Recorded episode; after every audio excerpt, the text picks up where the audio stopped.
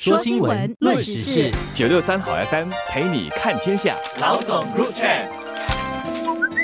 你好，我是联合早报的韩咏梅。你好，我是联合早报的洪一婷。很多人都拿一通打还开玩笑 ，SimplyGo 好像就是 Simply cannot go，Simply no go，Simply no go，Simply gone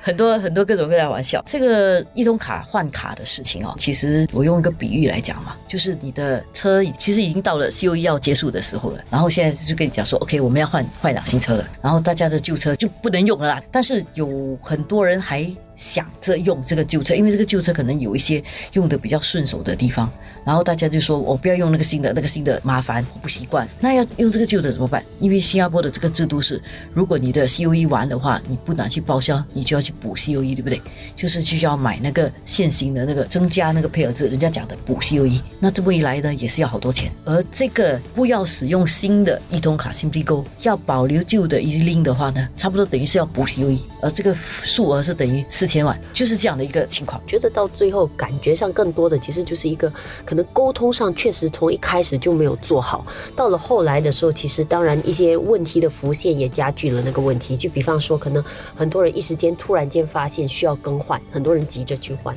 然后换的时候在这个过程中又发生一些状况，又不容易换，然后遇见各种问题，所以使得大家更紧张又更生气。然后呢，那个情况又在于说大家其实又不是很理解为什么我们需要换，其实都好好的，为什么突然间要换？而且为什么要这么急着换？其实不急啦，你有半年的时间可以换。对，但是大家一听到那个消息，感觉上好像就是其实时间也不多了，其实就大家就一窝蜂的赶着去换，然后就加剧了那个后端那个系统上的负担的问题。如果大家其实更明白说为什么需要换的话，我觉得可能大家能够比较接受说，其实我需要做一些调试去适应这个新的变化。但是因为这一层原因，大家其实最初不是很清楚，可能到了后期的时候，各种不满的声音，各种反弹的时候，政府才透露更多信息，包括说啊，这套系统其实已经是到了一个需要终结的时候了，应该就是得要结束，然后换成一个新，然后也不想在这个过程中可能又在额外的，就是一笔政府上的开销，不要花这个多余的钱去给它续命。大家其实这些信息不是很清楚，一开始的时候，所以等到后来大家都很不满，然后觉得很多问题了，现在这些信息才浮现。但是如果这些东西更早让大家知道，其实大家是可以比较合理化这整个过程，然后大家可以有多一点时间去做一个调试跟去适应这个新的系统。可能我们来解释一下这个新的一通啊跟这个旧的 EZ-Link 到底最大的不同在什么。最大的不同就在于一个是 account base， 就是根据绑你的户头的，另外一个是 card base， 就是你的钱是放在这个卡里面的。所以如果你钱是放在卡里面的，就是旧的这个 EZ-Link的系统的话，你是可以每一次过的时候知道它里面还剩下多少钱，而且是很快捷的，马上它不用像新的系统其实是需要去从你的账户，就是在线上的一些云端，可能云端的记录里面去拉取这个记录，然后是需要一点时间去 process 它的。而且即使它真的去 process 了，你不一定觉得安全，因为它不是最直接的，你不是说我里面有50块钱减了3块钱等于有47块这样简单。如果它是跟你的户头绑在一起的话，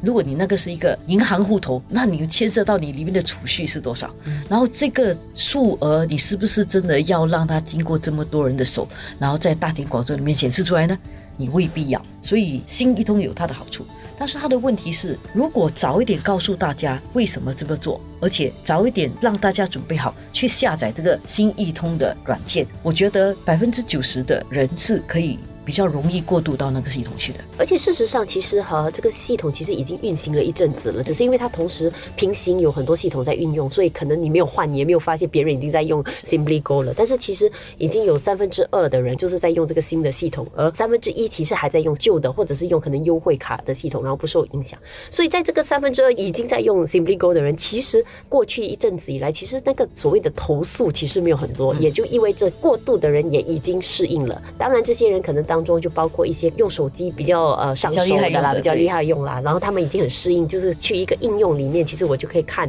我觉得它其实还有一个好处嘞，就是说可能你不只看你最后一次搭的那个记录，你还可以查找到你很多过往的记录，你到底花了多少钱，其实是一览无遗的。而且如果你是已经有跟你的信用卡绑定的，它其实也是更方便的，因为其实你不用担心就是忽然间不够钱，对，因为它是绑定你的信用卡，随时都有钱给你刷，除非你刷爆你的卡啦。所以在已经过度的人，我觉得大家都已经适适应，然后也可能可以比较认同于它的便利。但是问题就在于那些没有过渡的，可能就包括那些本来对科技可能就比较抗拒，或者是在要过渡到这个信徒比较有很大的障碍，所以在对他们来说突然间要他们过渡，他们又不是很明白这个新系统怎么运作的时候，他们就觉得很焦虑了。而且很多不大能够适应新系统的，很多是比较年长的用户嘛。但是如果那个年长用户是在那个优惠车资卡的制度底下的话，优惠车资卡是不需要用新一通的，优惠车资卡还是在用那个旧的制度，所以也不受影响啊。所以有蛮多焦虑觉得自己不会用感到不安的人未必真的就受影响，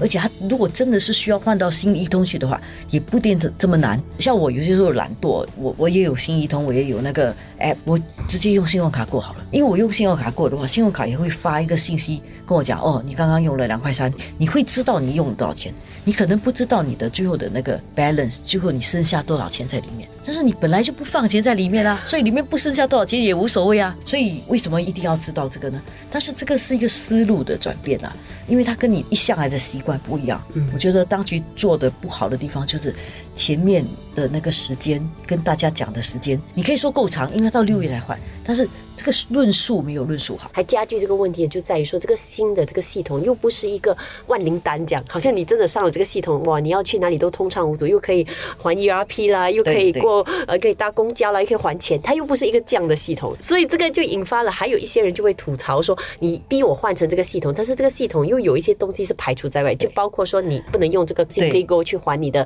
ERP， 其实你还是需要一些其他的，还是需要 EZ-Link 或者 NETS。 对，所以在这个情况下大家就会吐槽，你让我换，但是这个东西又不是说它可以取代我所有的东西，我同时需要有很多不同的系统。这个就是我想要吐槽的地方，因为新加坡说走向这个无现金收费、电子付费，这是非常好的啊，大家出门可以少带一个厚厚的钱包。但是如果我带的钱纸张少了，但是我带的卡多了，我的钱包只有更厚没有更薄，所以这是令人讨厌的一件事情。所以我觉得整个新加坡的这个电子支付的部分还有需要很大的改进，整个后面的支付是有一个在金融管理局底下管这个电子支付的这个组织，能不能够很好的把所有的这些支付都用一个更好的方式把它连接起来。我觉得技术的东西就算再难，我想理论上应该是做得到的，是怎么去做，而且愿意不愿意投入去做。不过其实我在这个问题上我是有一点也是同情有关当局啦，因为我是觉得在这个数码化的过程当中，